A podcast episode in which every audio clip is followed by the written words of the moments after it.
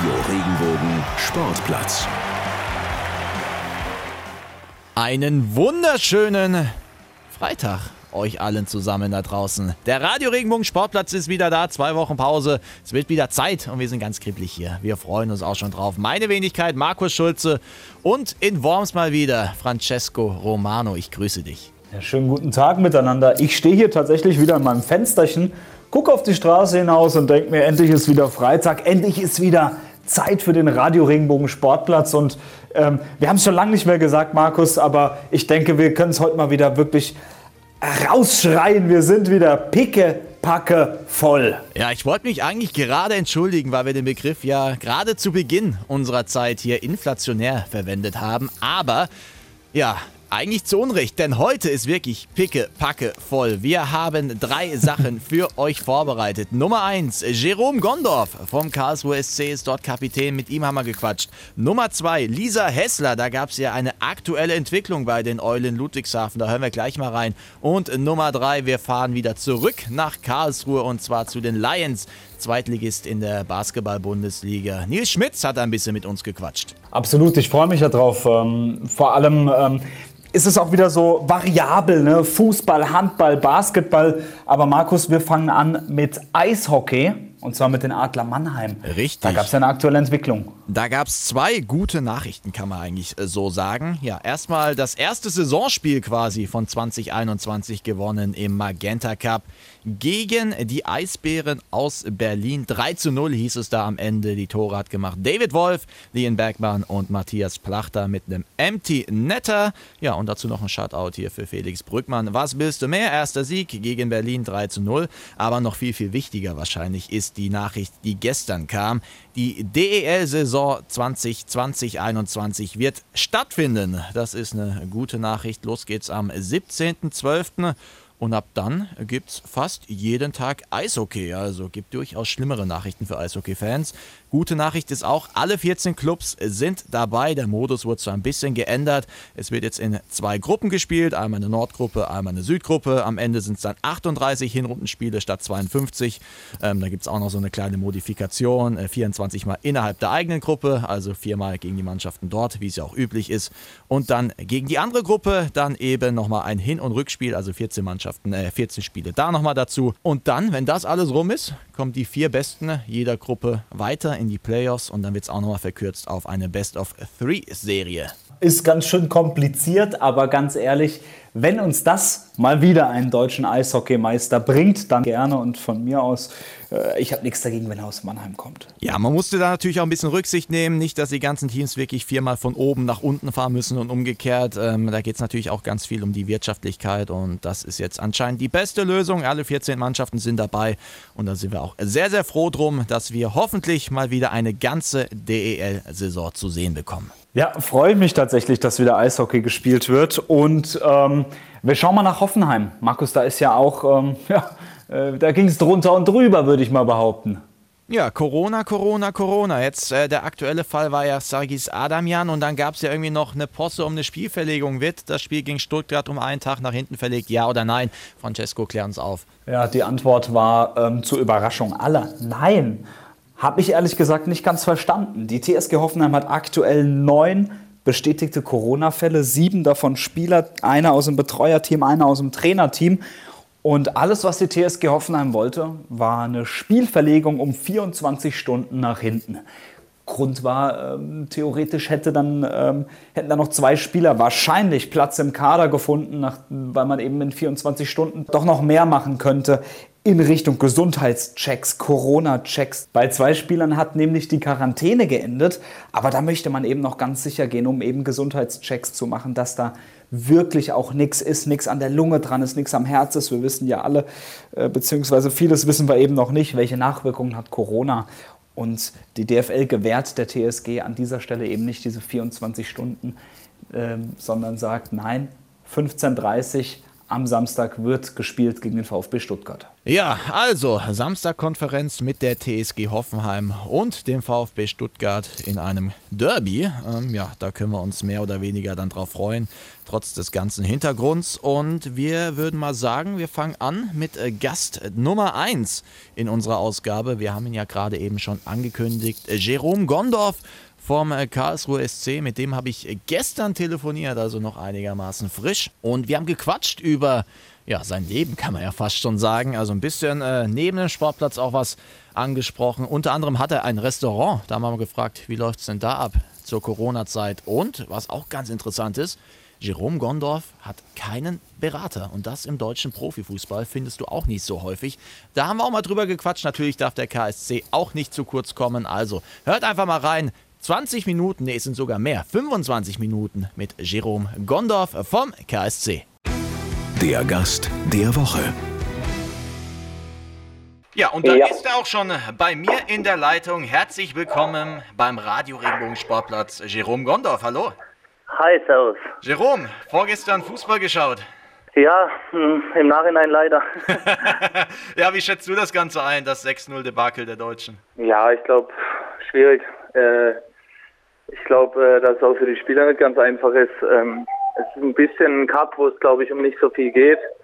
Ähm, dann haben sie, wie gesagt, immer wieder Reisen. Ähm, und ich glaube, man hat schon angemerkt, dass immer wieder Spieler äh, dabei sind, die sich noch nicht so gefunden haben. Und äh, ja, ich glaube, dass man da ein bisschen Tribut zollt. Noch ist ja ein bisschen Zeit bis zur Europameisterschaft. Ähm, was sagst du denn generell dazu, dass aktuell Länderspiele in dieser extrem Corona-gebeutelten Situation stattfinden? Ja, auf der einen Seite natürlich schwierig. Ähm, vor allem, wenn man natürlich sieht, dass dann in Ländern wie der Ukraine oder so auf einmal die Stadien voll sind. Mhm. Ähm, auf der anderen Seite ist es natürlich so, dass die FIFA den Wettbewerb aufrechterhalten möchte, ähm, was bestimmt auch kommerzielle äh, Hintergründe hat. Ähm, ja, aber ist ja glücklicherweise nicht ganz mein Regal, von dem her bin ich da relativ äh, frei. Ja, ist nicht ganz dein Regal, ist wahrscheinlich auch ein bisschen spät dafür, wird wahrscheinlich nicht mehr kommen, so, oder? Mm, nee, ich glaube nicht.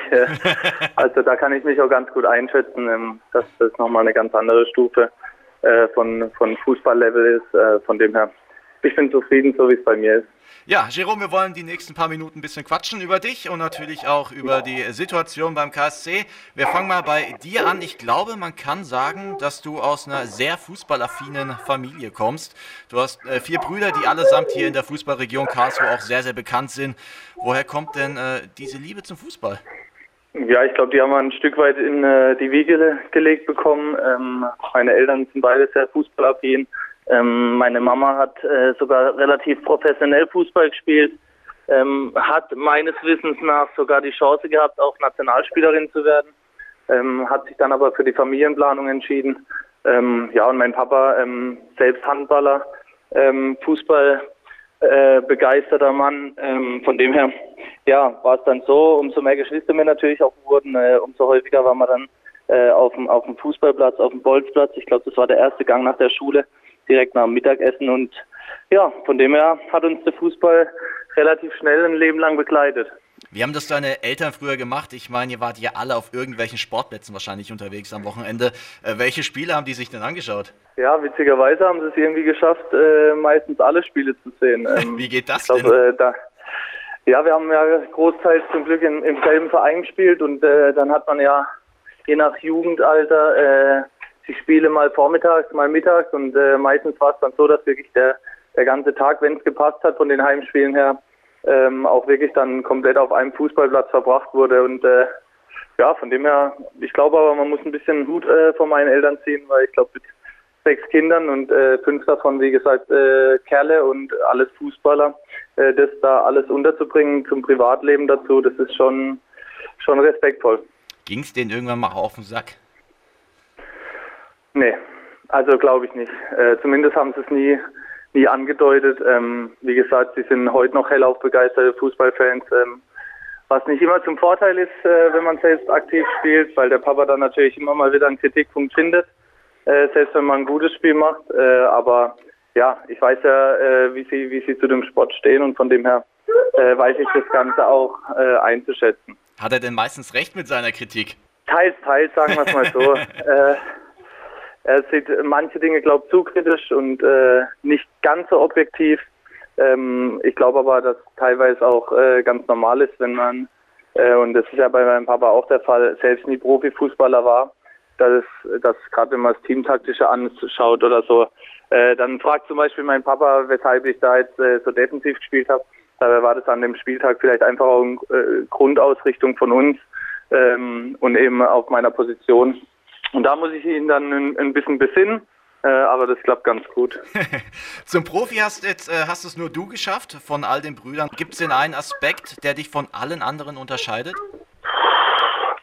Also ich glaube, äh, der größte Unterschied zwischen mir und meinen Geschwistern war der, dass ich zum einen das Glück hatte, mit Dirk Schuster einen Förderer zu haben, mhm. ähm, der mich auch in Zeiten unterstützt hat oder mir das Vertrauen geschenkt hat, wo ich vielleicht nicht so gute Spiele abgeliefert habe ähm, wo er aber was in mir gesehen hat, äh, wo er gesagt hat, ja, da ist Entwicklungspotenzial und äh, letztendlich habe ich es ja glücklicherweise bestätigen können unter ihm. Ähm, und zum anderen ist es, glaube äh, mein Durchsetzungswille gewesen, ähm, dass selbst wenn ich mal eine, eine schlechte Phase hatte oder mal vielleicht nicht im Kader war, ähm, dass ich nie aufgegeben habe und ähm, ja, ich glaube, das ist so der, der größte Unterschied äh, zu meinen Geschwistern. Du hast ja gerade die Zeit in Darmstadt schon angesprochen mit Trainer Dirk Schuster. Sicherlich eine ganz, ganz besondere Geschichte im deutschen Profifußball. Was war denn wichtiger für dich? Die Frage habe ich mir bei der Vorbereitung schon gestellt. Der Aufstieg mit Darmstadt in die Bundesliga oder der Klassenhalt letztes Jahr mit dem KSC? Ja, ich glaube, da muss ich schon sagen, dass der Aufstieg war. Ähm, weil da waren einfach so, äh, so viele Emotionen mit dabei und ähm, man hat eigentlich was geschafft, womit ja gar keiner gerechnet hat. Ähm, ich glaube, das war auch überhaupt keine Zielsetzung.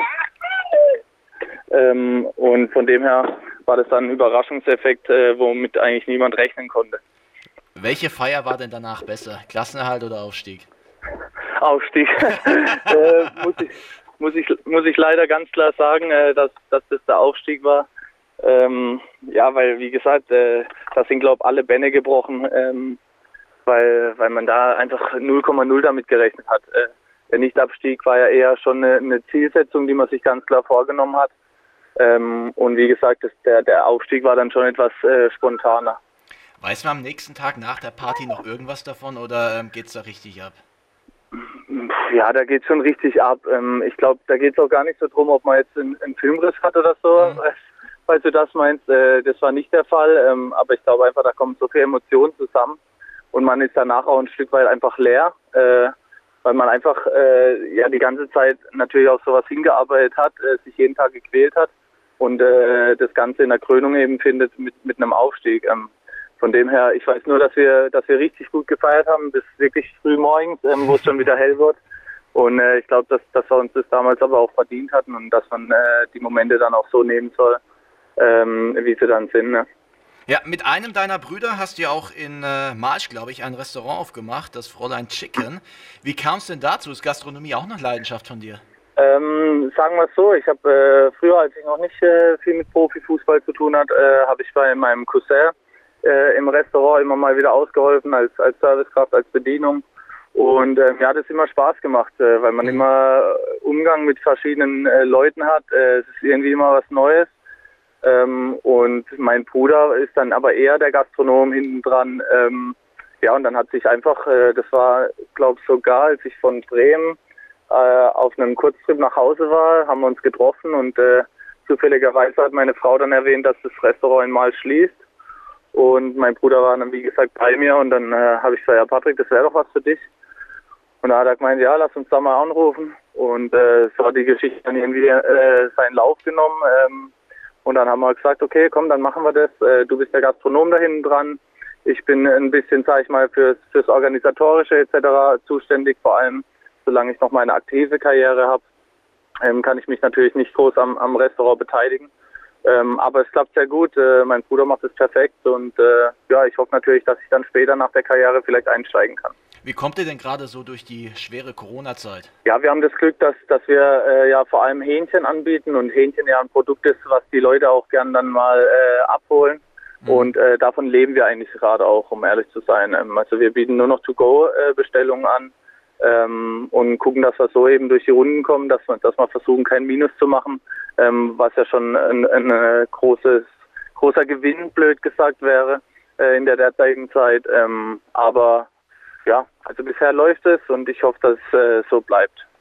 Lass uns mal wieder auf das äh, Sportliche kommen, was dich so ziemlich einzigartig machen dürfte im deutschen Profifußball, ist, dass du keinen eigenen Berater hast.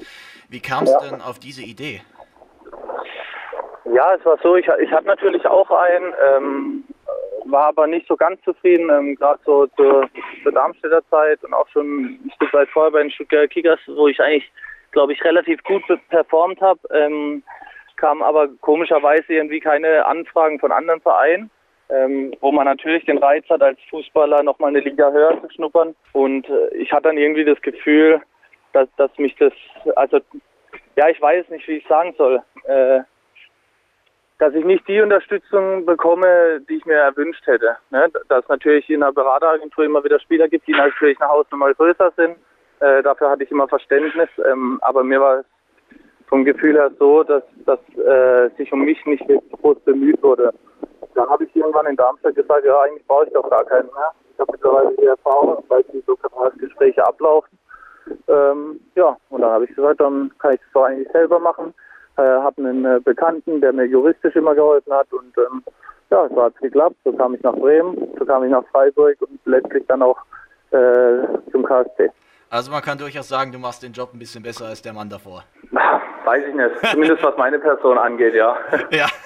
Aber wie bereitet man sich denn äh, auf so eine Verhandlung vor? Checkt man davor irgendwie nochmal auf transfermarkt.de, okay, das ist gerade mein Marktwert, so viel könnte ich verlangen oder was weiß ich. Äh, wie geht man da rein? Ich glaube, als Profi ist man da ja noch ein bisschen unbescholten, was das angeht, oder? Ja, es ist so, äh, man kennt natürlich ein Stück weit seinen Marktwert.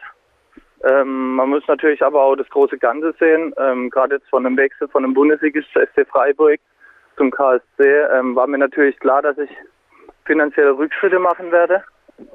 Ähm, aber ich war sowieso, glaube ich, in meiner Karriere immer einer, der, der das Gesamtpaket betrachtet hat. Und ähm, das war ja auch damals der Grund, weshalb ich von, von Bremen nach einem Jahr schon wieder nach Freiburg zurück bin. Ähm, weil, weil einfach die Familie für mich immer das Wichtigste ist und äh, meine Frau sich damals, äh, sag ich mal, ein bisschen Heimweh hatte und wir uns dann zu dem zu dem Schritt entschieden haben. Und ich war es dann eigentlich mit dem KSC, äh, weil ich einfach gesagt habe, dass das etwas ist, was mich persönlich sehr, sehr glücklich machen würde. Und ähm, natürlich, äh, wie gesagt, war klar, dass man finanzielle Abstriche machen musste, aber die hatten für mich keine Priorität, weil ich das große Ganze gesehen habe, äh, welche Vorteile es für mein Privatleben Leben hat ähm, für mein Wohlbefinden täglich und äh, deswegen ja, glaube ich, dass mir der Schritt äh, sehr, sehr einfach ähm, ja, gelang. Ähm, jetzt gerade mal beim Wechsel zum KSC, wie ist das Ganze vonstatten gegangen? Hast du da den Kontakt gesucht, weil du ja quasi auch der eigene Berater dann bist oder kam der KSC auf dich zu und äh, wie entwickelt sich dann sowas? Ähm, das war so, dass äh, ich mit Freiburg im Trainingslager in Spanien war und äh, ich äh, witzigerweise ähm, ein Gespräch mit dem Clemens Hartenbach hatte, wo es eigentlich darum ging, ähm, dass ich mich schon dafür interessiert habe, irgendwie nach dem Fußball was zu machen, ähm, wie da die Optionen in Freiburg wären, da ich mich äh, dort schon sehr wohl gefühlt habe und wie gesagt, dass es nicht allzu weit von Karlsruhe entfernt ist. Ähm, und ich natürlich weiß äh, um die Förderung äh, der Jugend und des Nachwuchs dort, äh, wie, wie gearbeitet wird. Ähm, und nach dem Gespräch war dann Mittagessen, meine ich. Und ähm, dann kam der Clemens Hattenbach auf einmal zu mir und sagte, Jerome, äh, es geht vielleicht in eine ganz andere Richtung, ähm, weil der Oliver Kreuzer hat gerade angerufen. Oh. Ja, und dann äh, habe ich gesagt, ja, okay, gut, ähm, höre ich mir gern an. Und so war es dann auch. Äh, ich, hatte ein, ich hatte ein Gespräch mit Christian Streich dann nochmal, wie meine sportliche Perspektive in der Rückrunde wäre. Ähm, und äh, dann ging es eigentlich relativ schnell, dass ich dann auch mit dem Oliver Kreuzer Kontakt hatte ähm, und dass wir auch gesagt haben, ähm, wenn ich bereit dazu bin, dass, dass ähm, wir das schnell über die Bühne möchten. Ähm, weil es war natürlich schon so, dass, dass die, die Winterpause immer relativ kurz ist und äh, schon im vollen Gange war und äh, die, die Rückrunde, äh, glaube ich, zwei Wochen später schon gestartet hat. Äh, und von dem her war mir wichtig, dass ich, äh, wenn ich das äh, machen möchte, dass ich es gleich machen möchte ähm, ohne groß rumzuverhandeln, rumzutricksen, sondern dass man für, für Freiburg, für KSC ähm, sowie auch für, für mich eine, eine gute, schnelle Lösung findet. Und ähm, ich glaube, dass wir das jetzt auch im Nachhinein ähm, definitiv geschafft hatten. Ja, seit der Saison bist du ja wieder zurück beim KSC, also seit dem Winter quasi. Ja. Ähm, du warst ja bis zur A-Jugend da beim KSC und mehr als zehn Mhm. Jahre später dann die Rückkehr an den Wildpark. Was hat sich denn alles verändert? Ja, infrastrukturell äh, glaube ich nicht so viel. Ähm, Personen waren äh, glücklicherweise auch noch einige da, die ich äh, von meiner damaligen Jugendzeit gekannt habe. Ähm, Burkhard Reich hat sich, äh, sag ich mal, in seiner Arbeitsstellung verändert. Er war damals für die für die KSC Amateure zuständig, ähm, was ich ihm auch gleich gesagt habe bei meiner Ankunft, dass er da zuständig war, dass ich keinen Vertrag bekommen habe damals. ähm, aber ja, der Zeug war der Hans äh, ist, ist weiterhin da gewesen. Ähm, von dem her ist es schon was Schönes, wenn man äh, weiterhin quasi äh, vertraute Gesichter ähm, sehen kann. Ja, neu ist auf jeden Fall auch der Trainer, Christian Eichner. Den hatten wir vor ein paar Monaten schon bei uns zu Gast hier. Rhetorisch begabt, äh, von Fußball scheint auch ein bisschen Ahnung zu haben. Wie erlebst du ihn denn als Spieler? Ja, ich glaube, äh, Christian ist ähm, also sehr zielstrebig ähm, und, und sehr klar in seiner Analyse äh, und, und in dem Spiel, was, was, er- was er möchte. Ähm, und ist gleichzeitig aber auch das, was wir vor allem äh, in der Zeit ähm, im vor Corona und auch während Corona gebraucht haben, ein, ein, ein Trainer, der, der nahbar ist, äh, der, sag ich mal, auch ein Kumpeltyp ist. Ähm, weil ich glaube, das hat äh, vielen Spielern gut getan, gerade auch was das Selbstvertrauen angeht, dass du da jemand hast, der einfach mal einen lockeren Spruch raushaut äh, oder der sich nicht zu schade ist, wirklich ein offenes Ohr zu haben. Ähm, von dem her, ähm, ich, ich finde sie machen sehr gut ähm, und ich glaube auch, äh, dass, dass man das gerade in unseren Leistungen sieht, ähm, dass da deutliches Potenzial bei uns steckt, ähm, was sie erwecken. Ich habe auch gehört, dass die Schweineläufe bei ihm relativ knackig sein sollen. Also wie gesagt, auf der einen Seite ist er ein Kumpeltyp, auf der anderen Seite ist er aber auch sehr zielstrebig und äh, ist schon einer, der, der auch mal dann ähm, von der langen Leine auf die kurze Leine rüberschwippt ähm, und uns eben sehr fördert und fordert natürlich. Äh, und wenn man eher vielleicht mal mit einer lockeren Einheit rechnet, weil die am äh, Vortag schon etwas intensiv war, dann ist schon so, dass man auf einen Überraschungseffekt bei ihm zählen kann und äh, er dann nochmal in die Wunde ein bisschen rein, reindrückt. Äh, wie sieht denn der Austausch mit ihm aus? Gerade du auch als Kapitän, so zwischen den Spielzeiten. Ihr seid relativ äh, gleichzeitig gekommen oder er hat relativ gleichzeitig mit dir dann auch Verantwortung übernommen. Ja. Habt ihr euch da mal ausgetauscht? Ähm, was ist dir aufgefallen in dem halben Jahr? Was können wir besser machen? Wie sollten wir weitermachen? Oder war das komplett strikt getrennt? Nee, so, so konkret nicht. Ähm, Eiche ist schon ein Trainer, der, der oftmals nachfragt, ähm, wie, wie die Gemütslage ist, ähm, wie aber auch die Sicht ist, äh, so im Team, ähm, wa- was sie schon auch ein Stück weit verändern können. Äh, natürlich entscheidet er am Ende, ähm, aber er versucht sich schon ein paar Infos zu holen. Ähm, aber ansonsten muss ich sagen, haben wir eh einen, einen geregelten Austausch. Ähm, ich glaube, dass es auch ein Stück weit normal ist ähm, da ich ja seit dieser Saison ähm, Kapitän bin ähm, und sie mir das Vertrauen ja letztlich dann äh, gegeben haben. Ja, also von dem her, ich glaube, äh, ganz normal äh, Kapitän, äh, Trainerteam, Kontakt. Ja, du hast es gerade gesagt, du bist jetzt Kapitän, warst davor ja eigentlich nur ein halbes Jahr da beim KSC. Ging ein bisschen schnell, ein bisschen überrascht davon, dass das so schnell geht? Ja, natürlich. Ähm, überrascht auf jeden Fall, ähm, weil ich glaube, David Pissot war es, glaube ich, drei Jahre vorher. Ähm, und äh, es war dann so, dass wir natürlich äh, alle zusammen den Mannschaftsrat gewählt haben ähm, und ich äh, da schon mit Marvin Wanicek ganz vorne war, was mich natürlich äh, auf der einen Seite von der Mannschaft gefreut hat, das Vertrauen zu bekommen. Ähm, aber dass ich dann letztlich auch Kapitän werde oder zum Kapitän ernannt werde mit Marvin als Stellvertreter, ähm, hat mich schon geehrt und äh, ich weiß definitiv auch um die Bedeutung. Gab es da ein besonderes Einstandsfest oder musstest du irgendwas machen dafür? Ja, ein richtiges Einstandsfest gab es jetzt nicht, ähm, aber wir, wir haben die Jungs äh, eingeladen, äh, ich glaube am vorletzten Abend vom, vom Trainingslager, ähm, dass die Getränke am Abend mal auf uns gehen und äh, die Jungs haben es auch ausgeschöpft, kann man sagen. Wie hoch war die Rechnung? Ah, das weiß ich gar nicht mehr. Gut, okay, diplomatisch ausgedrückt. Ähm, es gibt ja verschiedene Genau. Arten, so ein Kapitänsamt auszuüben. Welche Linie fährst du denn da? Mm, Also ich habe mir jetzt keine, keine Linie gesetzt al- als Kapitän. Ähm, Ich habe es auch schon mal gesagt, der Kapitän oder das Kapitänsamt ähm, hat mich, glaube ich, nicht verändert und wird mich auch nicht verändern. Ähm, ich war immer ein Spieler, der für die anderen äh, greifbar ist, glaube ich, nahbar ist, ähm, aber auch kritisch ist. mit sich selbst sowie auch mit seinem Teamkollegen.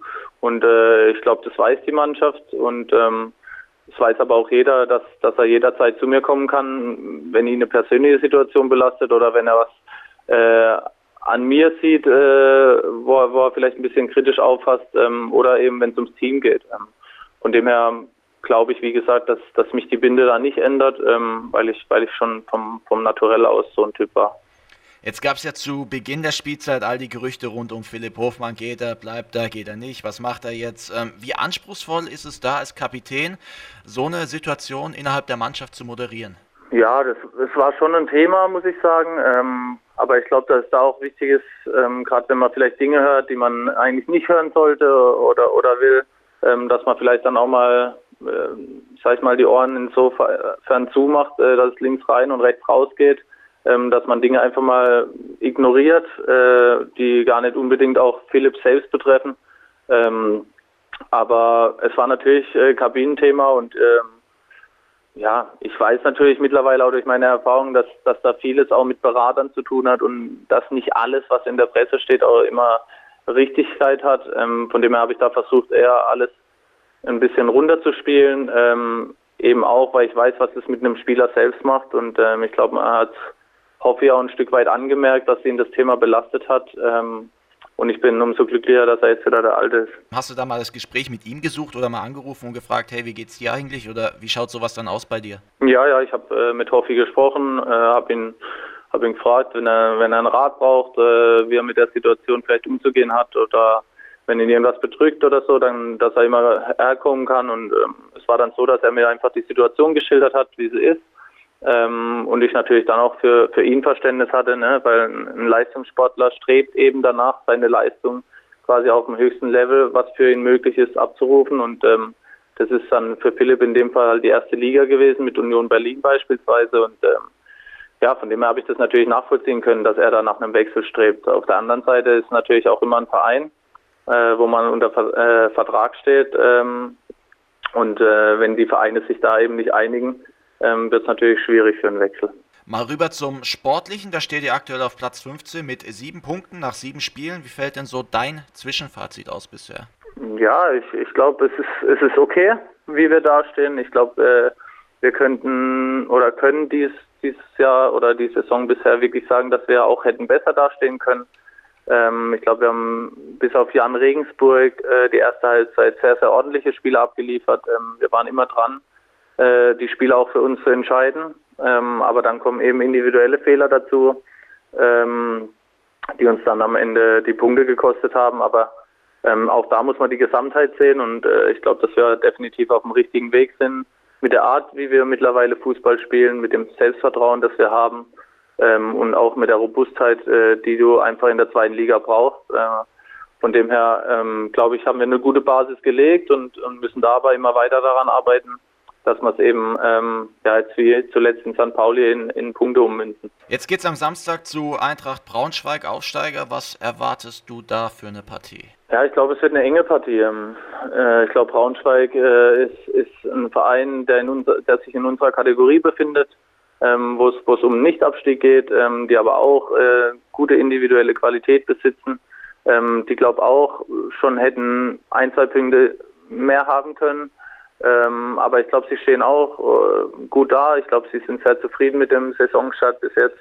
Ähm, von dem her, es, es, wird kein einfaches Spiel, ähm, aber wir fahren schon mit dem Selbstbewusstsein hin, äh, dass wir auch dort gewinnen wollen. Wohin kann es denn gehen dieses Jahr für den Karlsruher SC in der Saison? Wird das wieder so eine Zitterpartie, wieder bis zum letzten Spieltag kämpfen oder wird es ein bisschen entspannter für die Fans? Schwierig, weil ich einfach die zweite Liga sehr schwierig finde. Ähm, man sieht äh, gefühlt jedes Jahr die Aufstiegsaspiranten, äh, taumeln dann doch irgendwie im Mittelfeld oder im unteren Mittelfeld sogar rum ähm, oder quälen sich teilweise sogar äh, mit Abstiegskampf, ähm, obwohl sie ganz anders angesiedelt wurden. Ähm, ja, es ist einfach, jede Mannschaft kann gefühlt jede andere schlagen an, an, an den wöchentlichen Spieltagen und ähm, von dem her, ich, ich habe ein gutes Gefühl derzeit. Ähm, ich glaube, ähm, dass wenn wir den Weg so weitergehen, dass wir äh, uns frühzeitiger als letzte Saison vom Abstiegskampf ähm, entfernen können. Ähm, aber jetzt da große andere Ziele auszurufen, ähm, da, da, bin ich definitiv der falsche Mann dazu und das will ich auch gar nicht, ähm, weil ich glaube, es tut immer gut, demütig, äh, zu bleiben und sich die Brötchen erstmal zu verdienen. Ähm, und danach kann man immer noch von anderen Zielsetzungen reden. Du bist jetzt 32 Jahre, der eine oder andere macht sich da auch schon mal Gedanken, äh, wie es danach weitergehen könnte, also nach der Fußballkarriere. Und du hast mal gesagt in einem Interview, in meiner Idealvorstellung lege ich erstmal ein Sabbatjahr ein, um etwas von ja. der Welt zu sehen. Steht der Plan noch? Der steht noch, ähm, muss natürlich alles kompatibel sein mit dem Familienleben. Ähm, da muss meine Frau mitspielen in einer gewissen Weise. Ähm, wir haben jetzt zwei Töchter. Ähm, das muss natürlich alles passen. Ähm, klar, als Single wäre das ein bisschen, Stück weit einfacher, sage ich mal. Aber meine Zielsetzung ist es schon, weil ich gern einfach mal komplett abschalten würde.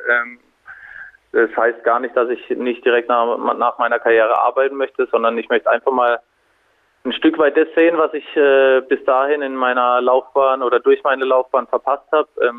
Bei mir ist eigentlich äh, relativ selten möglich, mal einen Städtetrip oder was an einem Wochenende zu machen, die vielleicht äh, oder was dann vielleicht Normalberufler äh, tun können. Und ähm, bei uns sind die Wochenenden meistens belegt. Ähm, von dem her ist es so mein großes Ziel, einfach ein bisschen reisen, ein bisschen was von der Welt erforschen ähm, und einfach auch einen Geist mal ein bisschen, äh, sag ich mal, freilassen. Als Fußballer warst du ja auch nur in Deutschland aktiv. Was willst du denn noch sehen auf der Welt? Was mich reizt, ähm, weil ich bisher einmal dort war, in, in Kapstadt ist, ist Südafrika. Ähm, ich äh, würde gerne noch eine Safari machen. Ähm, das sind so Dinge, wo ich einfach äh, mir als Ziel gesetzt habe, da ein bisschen was zu sehen. Ähm, und ansonsten ähm, ist es, glaube ich, so, dass ich auch vom Typ her so bin, äh, dass ich gern auch spontane Dinge mache. Und das heißt ja nicht unbedingt, dass man immer die, die weiteste Strecke aussuchen muss. Ähm, es gibt auch ganz schöne Orte ähm, oder Gegenden ähm, in, in, Nachbarländern und ähm, von dem her, da lasse ich mich dann einfach mal ein bisschen treiben. Und beruflich danach schon irgendein Plan? Ja, beruflich ist es so, dass ich natürlich dem Sport schon gerne erhalten bleiben würde. Ähm, in welcher Funktion bin ich mir noch nicht ganz sicher. Ähm, eigentlich habe ich immer gesagt, ich will auch gern Trainer werden. Ähm, dadurch, dass ich jetzt ein paar Jahre Bundesliga gespielt habe, weiß ich auch, was hinter so einem Beruf steckt. Ähm, das ist schon sehr, sehr viel Arbeit. Ähm, man muss sich mit ganz vielen Dingen beschäftigen, nicht nur mit der Mannschaft. Ähm, von dem her weiß ich nicht, ob ich da wieder meine Zeit so, so opfern will. Ähm, auf der anderen Seite habe ich ja, wenn es weiterhin ordentlich läuft, wie, wie bisher, ähm, eine Alternative mit unserem Restaurant. Ähm, aber ich glaube, äh, auch da muss ich äh, mich noch wirklich entscheiden oder äh, ein bisschen eine Findungskur machen, äh, um da zu wissen, was ich am Ende des Tages wirklich will. Dann wünsche ich dir auf jeden Fall viel Erfolg bei der Entscheidungsfindung und würde sagen, wir beide werden jetzt durch. Super. Ich bin Malaika Mihambo und ihr hört den Radio Regenbogen Sportplatz mit Markus und Francesco. Ja, Markus, spannend, auf jeden Fall. Ähm, was würdest du denn noch gerne mal auf der Welt sehen? Boah, ey, ich habe mir gestern dann wirklich danach mal Gedanken gemacht, was würde ich gerne noch mal sehen wollen. Ähm, boah, ich würde gerne noch mal New York sehen. New York war so eine Stadt, die mich brutalst begeistert hat, alle meine Sinne. Du gehst da raus, steigst da aus und siehst extrem viel, du riechst auch extrem viel. Diese Großstadt, diese Hitze dann auch, ähm, das ist so ein äh, ja, Feeling, das würde ich gerne nochmal aufsaugen. Von daher wäre es, glaube ich, ja, New York und dann vielleicht nochmal kurz rüber nach England, weil ich da so ein paar Pubs kenne, die sehr gut waren. Hammer, was, super. Was würdest du denn sehen wollen? Ich habe ähm, ganz witzig gestern Abend so eine, äh, so eine Doku auf N24 gesehen von, ähm, von so Wasserfällen äh, in Afrika. Da kann man mit so einer Touri-Gruppe ganz nah an den, ähm, an den Wasserfall und dann äh, kann man da 110 Meter nach unten gucken. Ich würde aber ganz gern doch nochmal San Siro sehen, aber gerne ausverkauft. Ja, jetzt versuche ich gerade den Bogen zu spannen von San Siro zur Eberthölle, aber vielleicht gelingt dir das ein bisschen besser. Ist doch ein kleiner Unterschied. Äh, kein Problem. Ähm, San Siro, Eberthölle, Giuseppe Merza Stadion, ne? überall ist es immer hitzig. Überall brennt die Hütte, wenn ein gewisser Gegner da ist. Und das wird aber in dieser Handballsaison bei den Eulen Ludwigshafen nicht mehr der Fall sein, denn ab sofort, ja, nicht ab sofort, sondern ab dem 1. Dezember ist die Friedrich-Ebert-Halle in Ludwigshafen eine Corona, ein Corona-Impfzentrum. Und davon hat die Geschäftsführerin der Eulen Ludwigshafen, Lisa Hessler, tatsächlich gestern erfahren. Also am Donnerstag per Anruf, ohne Diskussion ging es äh, quasi einfach die Mitteilung, äh, hallo Frau Hessler, ab sofort ist die Ebert Hölle eine, ein Impfzentrum. Und das hat dieser Hessler dazu gesagt. Der Gast der Woche. Frau Hessler, Sie haben es ja schon ähm, auch in der, in der Pressemitteilung äh, veröffentlicht, auch über Facebook. Ähm, die Eulen Ludwigshafen haben jetzt noch ein Heimspiel in der Eberthalle und zwar gegen Minden Ende November. Und dann seid ihr heimatlos. Wie ist die Gefühlslage, nachdem Sie die Nachricht bekommen haben? Ähm, ja, tatsächlich, wir waren einfach direkt sehr, sehr überrascht und auch schockiert und äh, natürlich auch erstmal sprachlos, weil es eben so war, dass wir keinerlei ähm, Vorahnung oder Vorwarnung hatten, ähm, ja, oder dahingehend eben, ich sag mal, so ein Stück weit in das Gespräch mit einbezogen wurden, beziehungsweise mit uns dann parallel schon man sich zusammengesetzt hat, um zu überlegen, okay, wie kann denn, wenn jetzt das die Lösung ist oder einfach die Notwendigkeit darstellt, aber für euch eine Lösung aussehen ähm, und demzufolge Frage, war man dann oder ist man da schon so ein Stück weit vor den Kopf gestoßen? Ähm, was überhaupt nicht heißt, und das ist mir ganz, ganz wichtig, an jeder Stelle das zu betonen, was überhaupt nicht heißt, und der Eindruck darf keineswegs entstehen, ähm, dass, ja, wir sagen, Handball stünde über, über Gesundheit oder ähnlichem. Also auf gar keinen Fall. Gesundheit ist unser aller oberstes Gut. Ähm, das hat oberste Priorität, keine Frage. Ähm, und gleichzeitig bin ich aber davon überzeugt, und das äh, zeigen mir auch die Rückmeldungen, ähm, die Eulen Ludwigshafen eben eine wesentliche Bedeutung auch für ganz, ganz viele haben. Und ähm, wenn wir einen Bundesliga-Club hier bei uns in der Stadt haben, ähm, dann glaube ich, dass wünschenswert und auch zu erwarten gewesen wäre. Ähm, und ich gebe die Hoffnung aber auch noch nicht auf, dass wir das, dass wir das noch gemeinsam hinbekommen, da zu sagen, ähm, ja, wie können Lösungen dieser so maximal großen Herausforderungen sein. Ähm, und da rede ich gar nicht mal nur vom Sportlichen, weil eben faktisch das so ist, wie eben richtig angedeutet, dass wir jetzt am Samstag unser letztes Heimspiel der Saison haben werden. Das heißt, Sie haben, ich habe es jetzt der Pressemitteilung entnommen, Sie wurden angerufen und ähm, Ihnen wurde quasi mitgeteilt, dass ähm, ja, Ende November das letzte Heimspiel stattfindet und ähm, that's it. Danach ist die Eberthalle ein Impfzentrum. Genau, also ich, äh, ich bin da empathisch genug, dass ich glaube, dass in der jetzigen Zeit auch ohnehin wir alle vor der Herausforderung stehen, Sie genauso wie ich ohnehin, dass wir viele Dinge in Kurzfristigkeit, Flexibilität, äh, wenig Planungssicherheit haben. Ähm, von daher kann ich das schon auch, kann ich das schon auch einordnen. Aber ja, genauso war es, dass wir am Dienstag jetzt diese Woche ähm, den Anruf erhalten haben dass, äh, ja, dass eben ab dem 1.12. die Eberthaler als Impfzentrum umfunktioniert wird, ab dem 15. sozusagen fertig sein muss, die Feuerwehr nachvollziehbarerweise dafür noch ein Stück weit Vorlaufzeit braucht ähm, und demzufolge eben das äh, ja, Heimspiel gegen Minden für uns das letzte Spiel erstmal in der Eberthalle sein wird. Oh je, das ist, äh, das ist, eine, das ist eine harte, ähm, das ist schon eine harte Nummer, muss ich ganz ehrlich sagen.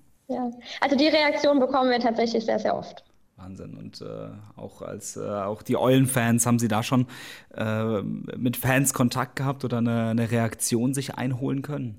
Ja, tatsächlich war es so, dass ich am Dienstag, bevor ähm, der Anruf kam, ähm, schon einen Zeitungsartikel geschickt bekommen habe, ähm, der, der Rheinpfalz Online, in der noch die Überschrift oder der Inhalt zumindest war, dass die Eberthalle als Option für ein Impfzentrum in Erwägung gezogen wird. Ähm, das war dann das erste eigentlich, wenn man so möchte, was ich, was ich gelesen hatte, bevor dann der, bevor dann der Anruf kam.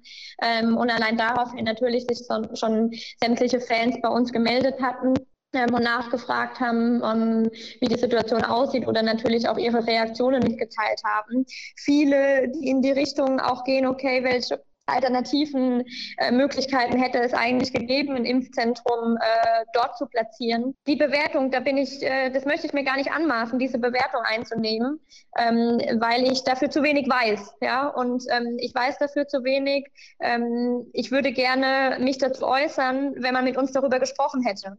Und dann könnte ich es vielleicht auch ähm, oder vielleicht sogar mit Sicherheit ja nach, äh, nachvollziehen zu sagen, okay, die Eberthalle muss es sein. Ähm, vielleicht äh, würde ich genau das dann Ihnen sagen. Das kann ich aus dem Grund einfach nur nicht, weil ich es nicht weiß, weil ich die, die Gründe dafür nicht kenne, weil ich die Rahmenbedingungen zu wenig dafür kenne, weil ich nicht weiß, mit welchen Alternativen man sich auseinandergesetzt hat oder mit welchen gegebenenfalls auch nicht. Ähm, aber das macht es natürlich nicht einfacher, wenn man ganz viele Fragezeichen im Kopf hat. Absolut, absolut. Da gebe ich Ihnen absolut recht. Ähm, Frau Hessler, gibt es denn jetzt aber ähm, ähm, Ausweichpläne schon? Ich sag mal, es wird jetzt ein halbes Jahr wahrscheinlich die Eberthalle ähm, nicht nutzbar sein, also die komplette restliche Saison. Sie müssen ja irgendwo spielen.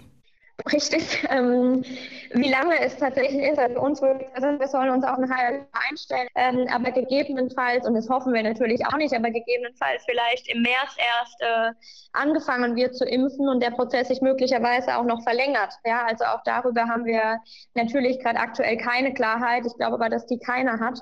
Ähm, genau, was jetzt die, was die Alternative betrifft, wir haben uns natürlich von uns selbst aus dann direkt nach dem ersten Schock, der aber auch noch andauert, äh, hingesetzt und gesagt, okay, ähm, also wir müssen alles versuchen, ähm, aufgeben ist da, darf da keine Option sein mit, aber Ergebnis offen. Ähm, aber ja, ich sehe mich da einfach in der Pflicht für eben Fans, Partner, aber natürlich auch für diese Mannschaft und für die Mitarbeiter, ähm, da alles, alles zu geben.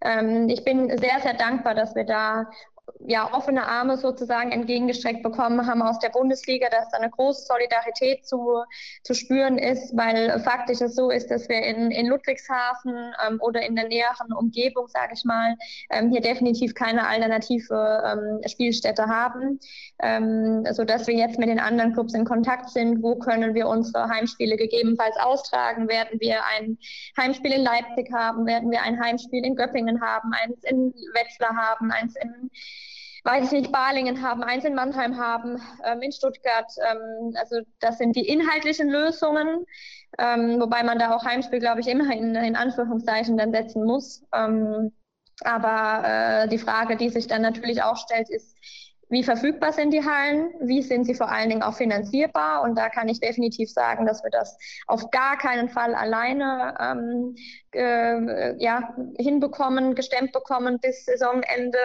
Ähm, plus natürlich auch, was bedeutet das gleichzeitig für unsere Fan- und Partnerleistungen, ähm, mit denen wir ja auch Verträge haben. Sie sagen, Sie können es auf gar keinen Fall selbst stemmen. Ähm, ist das auch ein, ein Wink in Richtung Stadt Ludwigshafen?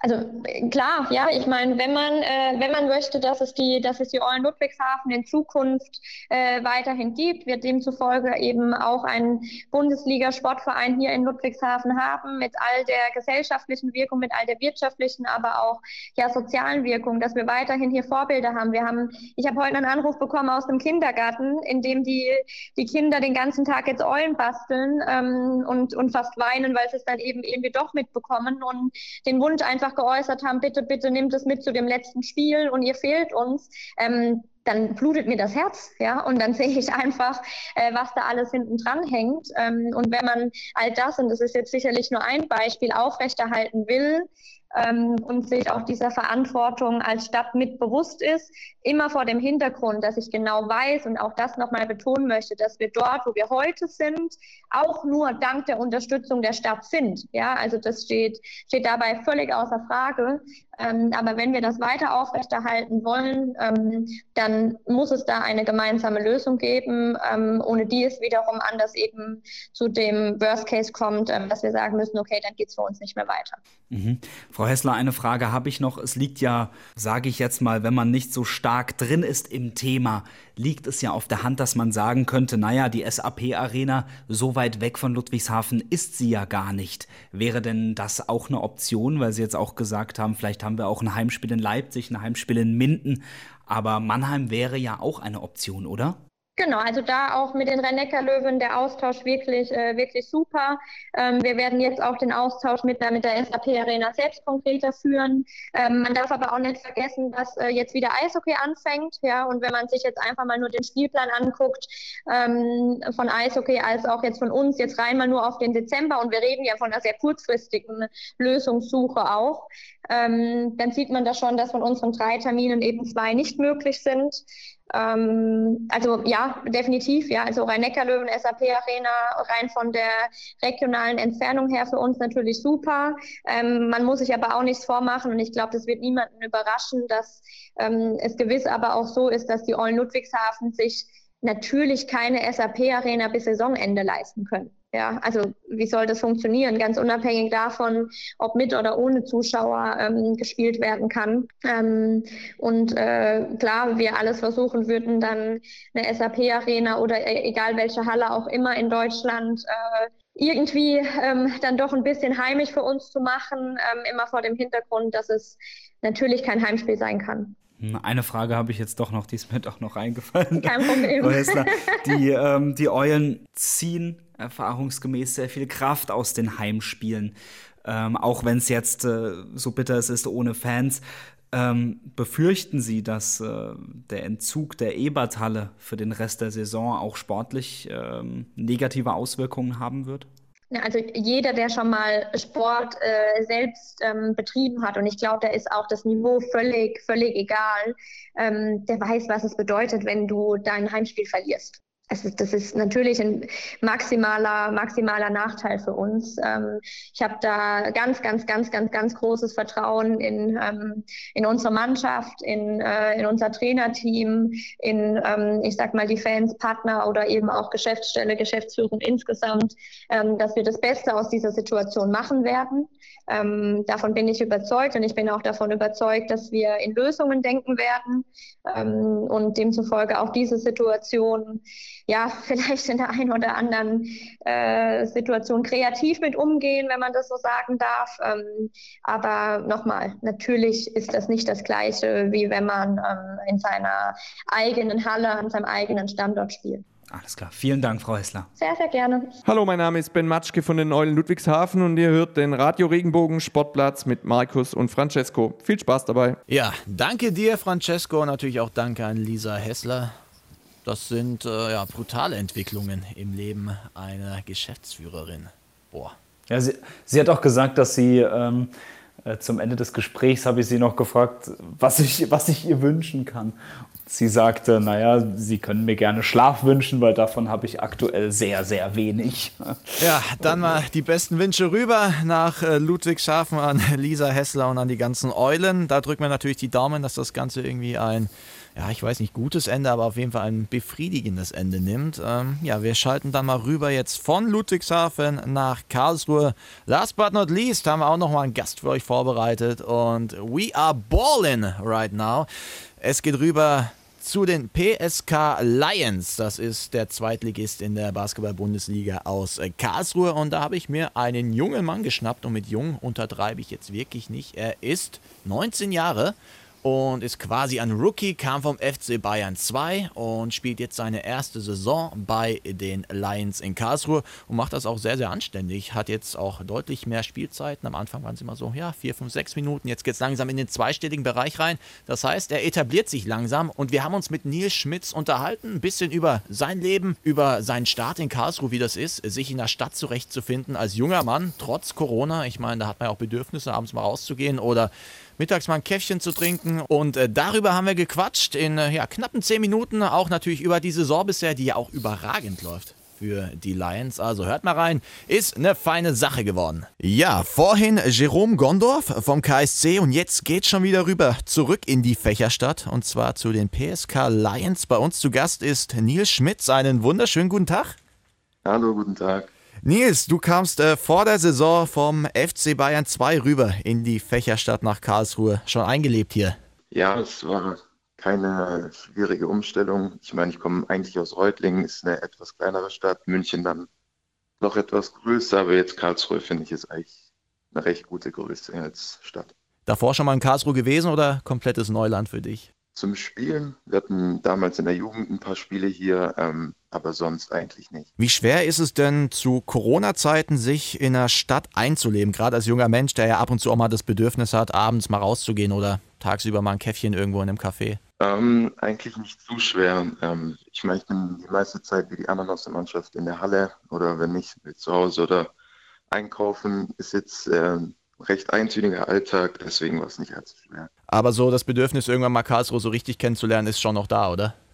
Ja, auf jeden Fall. Also wir waren auch in der Stadt, ähm, was den Möglichkeiten äh, entsprechend. Wir waren beim Schloss hier in Karlsruhe, haben uns das alle mal zusammen angeguckt und auch so in der Stadt. Also Sightseeing haben wir auch schon gemacht. Also gab es da jemanden in der Mannschaft, der sich ein bisschen um dich gekümmert hat und dir mal gezeigt hat, okay, das ist wichtig in Karlsruhe, das solltest du dir mal anschauen? Oder wie sah es da aus die ersten paar Tage bei dir?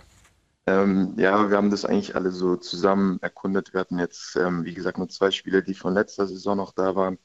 Ähm, die haben das so ein bisschen in die Hand genommen, aber ansonsten haben wir uns da so selber rumgeführt. Ist es dann so ein Vorteil, wenn du, wie du gerade gesagt hast, so einen großen Umbruch in der Mannschaft hast? Ähm, ihr seid ja alle neu, das heißt, ihr seid alle auf dem gleichen Stand? Ja, würde ich auf jeden Fall sagen. Also wir lernen hier alles äh, neu zusammen. Ähm, wir lernen uns natürlich auch gegenseitig erstmal kennen und äh, ich denke, es macht es für alle ein bisschen leichter, weil alle quasi mit denselben Grundvoraussetzungen kommen. Was ist denn so bisher dein Highlight da drüben in Karlsruhe? Ähm, ich muss sagen, das Schloss ist schon echt schön. Jetzt gerade ist es halt ein bisschen schwierig, weil es auch gerade kalt wird, aber das ist so ein Platz, wo ich gerne bin. Äh, Mo plus Kota hat mal gesagt, oder gerade eben vor ein paar Tagen, er macht eine Ausbildung zum ITler, also der geht rüber in den Nerd-Mode. Wie schaut es denn bei dir aus? Machst du neben Basketball auch noch was? Ähm, aktuell nicht. Ich hatte mich beworben in Pforzheim ähm, für ein Studium im BWL-Bereich, wurde dann nicht angenommen ähm, und jetzt habe ich mir ähm, oder ziehe ich in Erwägung, ein Fernstudium zu beginnen, weil es auch gerade gut ist, weil man dann quasi nicht ortsgebunden sein muss und ähm, ich denke, das wäre eine gute Alternative für mich. Also du willst definitiv noch was machen neben dem Basketball. Ja, mhm. ja das ist also, auch wichtig für meine Mama, sonst äh, wird es ein bisschen Krach. was hat die denn gesagt? nee, es, ist, also es gibt halt auch ein Leben nach dem Basketball, woran man denken muss und ähm, ist wichtig, sich damit früh auseinanderzusetzen. Absolut, das ist ähm, sehr verantwortungsbewusst, definitiv. Ja. Ähm, als dein Wechsel nach äh, Karlsruhe bekannt gegeben wurde, hieß es in der Meldung, wir wollen ihm, also dir, möglichst viel Spielpraxis ermöglichen, um weiter zu reifen. Das war die Ansage von Daniel Jubic damals vor der Saison. Ist der mhm. Plan denn bisher aufgegangen? Ich würde sagen, ja. Ich war ja eigentlich dazu eingeplant, in zwei Teams ähm, zu spielen, wobei jetzt ja die Regionalliga mehr oder weniger wegfällt. Ähm, zumindest erstmal im November. Muss mal gucken, wie lange sich das zieht. Ähm, und auch jetzt gerade in der ersten Mannschaft in der Pro A bekomme ich immer mehr Minuten, worüber ich auch sehr glücklich bin. Ich bin immer fleißig im Training und ähm, ja, ich, man sieht es auch auf dem Papier, meine Minuten werden immer mehr. Ich wollte es gerade sagen, ich habe gerade mal nachgeschaut. Am Anfang war es immer so zwischen 5, 6 und jetzt haben wir schon eine zweistellige Zahl erreicht. Wie ja. zufrieden bist du denn mit deiner persönlichen Entwicklung bisher? Ähm, ich bin recht zufrieden. Ich habe ähm, auch gerade jetzt im Sommer über diese lange Corona-Pause viel trainiert. Ich finde, das macht sich dann einfach bezahlt und ich bin nicht wirklich überrascht, sondern es ist quasi so eine Bestätigung für mein hartes Training. Wo hast du da den äh, Fokus drauf gelegt? Eher so in den physischen Bereichen oder geht es da doch eher Richtung Technik oder hast du beides gemacht? Ähm, sowohl als auch. Also gerade am Anfang, wo während ähm, ähm Corona alles geschlossen wurde, gerade Fitnessstudios, Hallen, habe ich viel ähm, an meiner Athletik gearbeitet. Ähm, gerade draußen. Ich war viel laufen, ich habe viel mit äh, Körpergewicht gearbeitet. Und dann, als sich langsam wieder alles geöffnet hat, habe ich, ähm, wie gesagt, gerade auch viel an Technik gearbeitet, war in der Halle, habe viel an meinem Beruf gearbeitet. Ähm, ja, eigentlich alles so ein bisschen. Wenn du dich jetzt mal siehst, woran musst du denn noch ein bisschen arbeiten? Wo sagst du, hey, Nils, das geht noch ein bisschen besser, das fehlt noch ein bisschen? Ähm, ich würde auf jeden Fall sagen, immer noch an meiner Physis. Ähm, ich bin ja nicht wirklich groß, ähm, auch jetzt für den Sport nicht. Vielleicht für so einen Alltagsmenschen äh, mag ich große Schein. Deswegen muss ich gerade an meiner Physis arbeiten. Auch der Wurf ist immer wichtiger, ähm, woran ich auch noch arbeiten muss. Und ja, es gibt eigentlich richtig viel. Und eigentlich an allem. Ähm, wie groß ist denn der Faktor Körpergröße, gerade auch auf deiner Position als äh, Point Guard? Merkt man da Unterschiede oder, oder auch Nachteile, wenn man jetzt, ich sag mal in Anführungszeichen, nur 1,85 groß ist? Ja, es, es kommt drauf an. Also ich finde jetzt gerade auf dem Jugendlevel macht es jetzt nicht so einen Unterschied. Ähm, aber ich merke jetzt gerade in der Pro A, die Spieler auf meiner Position sind physischer, sie sind größer, ähm, was doch teils ermöglicht, irgendwie einen Pass zu spielen, den ich quasi mit der Größe nicht spielen könnte ähm, weil halt viele auf meiner Position auch einfach über die Verteidigung quasi drüber sehen können. Aber ich finde, ich kann das ganz gut mit, mit Schnelligkeit kompensieren und ein Problem ist es jetzt nicht. Wenn ihr auf die Tabelle schaut aktuell, kann ich mir durchaus vorstellen, dass ihr da so ein kleines Grinsen in euer Gesicht huschen habt. Platz 4 nach äh, fünf Spielen, wie fällt denn deine Bilanz bisher aus? Ähm, wir hatten einen recht schwierigen Start, haben unglücklich ähm, gegen Artland verloren im ersten Spiel. Das zweite Spiel haben wir dann, wie gesagt, auch verloren, aber jetzt sind wir drei in Folge, haben wir, haben wir gewonnen, sind natürlich alle glücklich drüber, aber wir merken selber auch, dass da noch jede Menge Luft nach oben ist, was uns eigentlich auch echt glücklich macht, ähm, weil wir sehen, da geht noch viel mehr. Und ja, ich denke, die Liga hat an sich nicht mit uns gerechnet. Also das macht es ganz irgendwie nochmal besser, weil wir quasi als, als Absteiger schon von Anfang der Saison abgestempelt wurden und jetzt können wir das Gegenteil beweisen. Macht es dann noch ein bisschen mehr Spaß, wenn man quasi so als Underdog, der von anderen eben zum Underdog gemacht worden ist, in die Spiele zu gehen und zu zeigen, hey, äh, eigentlich sind wir doch nicht so weit unten anzusiedeln. Ja, auf jeden Fall. Also ähm, ich denke, wenn wir jetzt in die Hallen kommen, werden wir nicht als äh, die Karlsruhe abgestempelt, gegen die man Sieg holen kann, sondern da heißt es dann, oh, Jetzt müssen wir aufpassen. Und der November war ja bisher, glaube ich, auch sehr erfolgreich für euch. Drei Spiele, drei Siege. Ähm, woran liegt's? Was ist denn jetzt konkret besser? Wir hatten einen schwierigen Einstand. Wir haben ja vor der Saison noch zwei neue Spieler dazu bekommen, den Kevin und den Adam. Wir mussten uns erstmal alle so ein bisschen aneinander gewöhnen, ein ähm, bisschen noch sehr in, in unser Spiel einbeziehen, weil wir davor schon eine recht lange Vorbereitungsphase ohne die beiden hatten, aber jetzt, wo sie so quasi gut integriert sind in unsere Mannschaft, ähm, da läuft es dann auch. Wie lief denn deine Integration ab, auch als Rookie, der ja quasi aus der Jugend kam und dann hier bei Bayern 2 gespielt hat, aber immer noch sehr, sehr jung ist? Ich meine, 19 Jahre, das ist gar nichts. Ähm, wie lief das bei dir jetzt hier in der zweiten Liga dann auch? Ähm, das lief eigentlich recht ähm, sehr gut. Wir haben halt echt tolle Spieler, die denen das Alter quasi nichts ausmacht. Es gibt ja bei teils Vereinen irgendwelche ältere Spieler, die dann quasi so nichts mit den Jüngeren zu tun haben wollen, aber das haben wir bei uns gar nicht. Hier ist jeder für jeden da. Ich bekomme hier viel äh, Hilfe auch von den älteren Spielern mit mehr Erfahrung.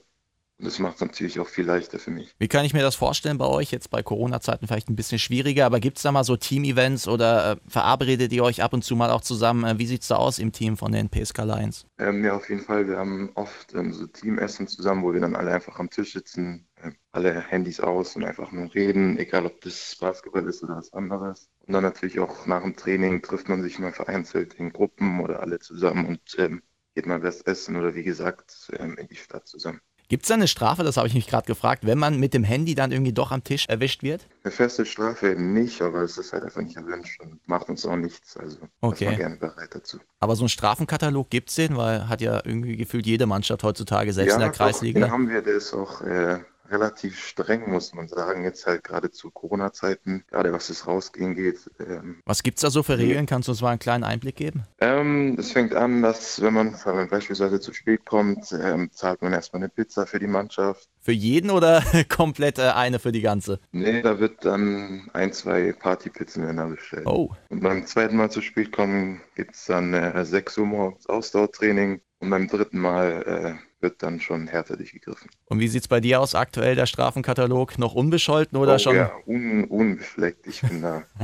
vorbildlich. das wird der Trainer gerne hören.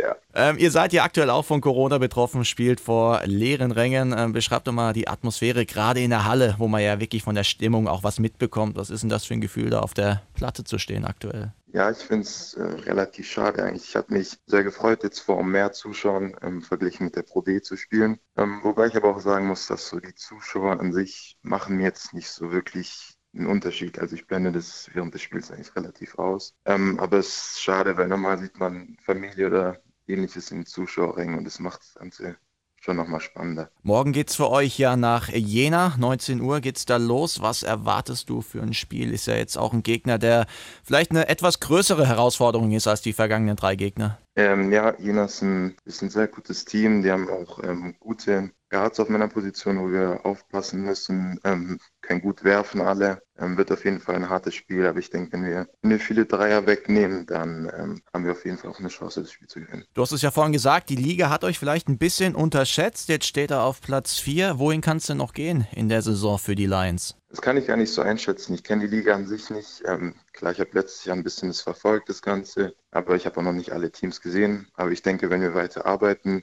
zusammen spielen, dann ist alles möglich. Hallo, hier ist Paul Zipser von den FC Bayern Basketballern und hier hört ihr Radio Regenbogen Sportplatz. Ja, dann sind wir doch mal gespannt, wie das weitergeht hier bei den Lions. Die Daumen sind gedrückt. Der sportliche Höhenflug kann gerne noch ein bisschen weitergehen. Und Francesco, unser Flug endet jetzt hier. Vorübergehend für die nächsten zwei Wochen. Aber in zwei Wochen sind wir an Ort und Stelle wieder da für euch natürlich. Ähm, in der Zeit könnt ihr euch natürlich nochmal angucken, was wir so auf den sozialen Netzwerken treiben. Man findet uns wo, mein Lieber? Instagram, RR Sportplatz, Facebook, Radio Regenbogen Sportplatz und ich glaube, das war es jetzt auch, oder? Mehr ja, war es nicht. Ansonsten, ja. nee, nee, nee, eigentlich nicht. Aber ansonsten könnt ihr natürlich auch auf regenbogen.de und auf regenbogen2.de mal vorbeischauen. Da findet ihr nämlich auch andere Folgen von uns. Es ist ja nicht das erste Mal, dass wir über den KSC sprechen. Zum Beispiel mit Christian Eichner haben wir schon gequatscht.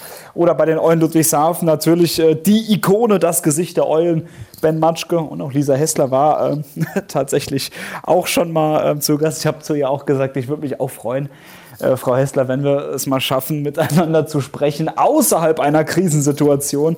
Das zweite Mal mit Lisa jetzt gequatscht und das zweite Mal war es eine Krisensituation. Bist du quasi ja. ihr persönlicher Seuchenvogel?